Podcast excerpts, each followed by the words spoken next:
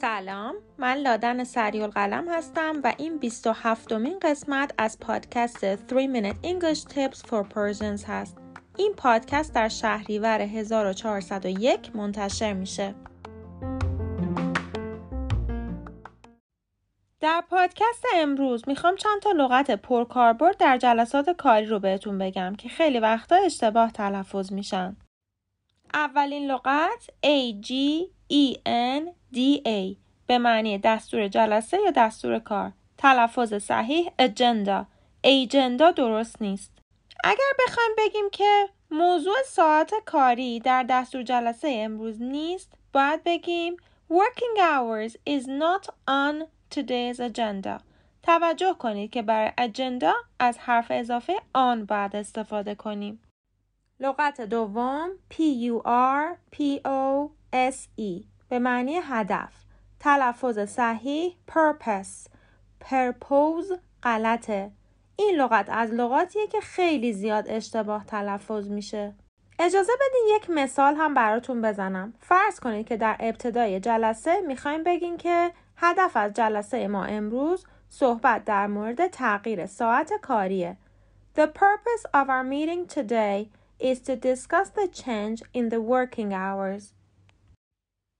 لغت سوم A P O L O G I E S به معنی معذرت، البته به صورت جمع. تلفظ صحیح Apologies. Apologize درست نیست. این لغت کی استفاده میشه؟ فرض کنید که با تأخیر وارد جلسه میشین. میتونین بگین Please accept my apologies for being late. همینطور در قسمت حضور و غیاب جلسات اگر بشنوید که مثلا Mister Johnson sent his apologies به معنی اینه که آقای جانسون نتونست بیاد و معذرت خواهی کرد. راستی apologies با apologize نباید اشتباه گرفته بشه. apologies که آخرش به G I E S ختم میشه به معنی معذرته به صورت noun یعنی اسم. اما apologize که آخرش به I Z E ختم میشه به معنی معذرت خواستنه و verb یا همون فعله. apologize رو میتونین هم با I Z E بنویسید که American English میشه و هم با I S E بنویسین که در این حالت British English میشه. لغت چهارم C O N S I D E R به معنی بررسی کردن. تلفظ صحیح Consider. Consider غلطه.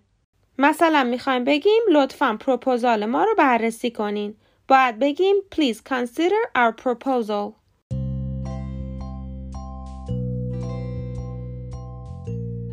امیدوارم پادکست امروز براتون مفید بوده باشه. راستی هر جا که پادکست رو گوش میدین ممنون میشم برام کامنت بذارین، چون قطعاً به بهتر شدن پادکست کمک میکنه.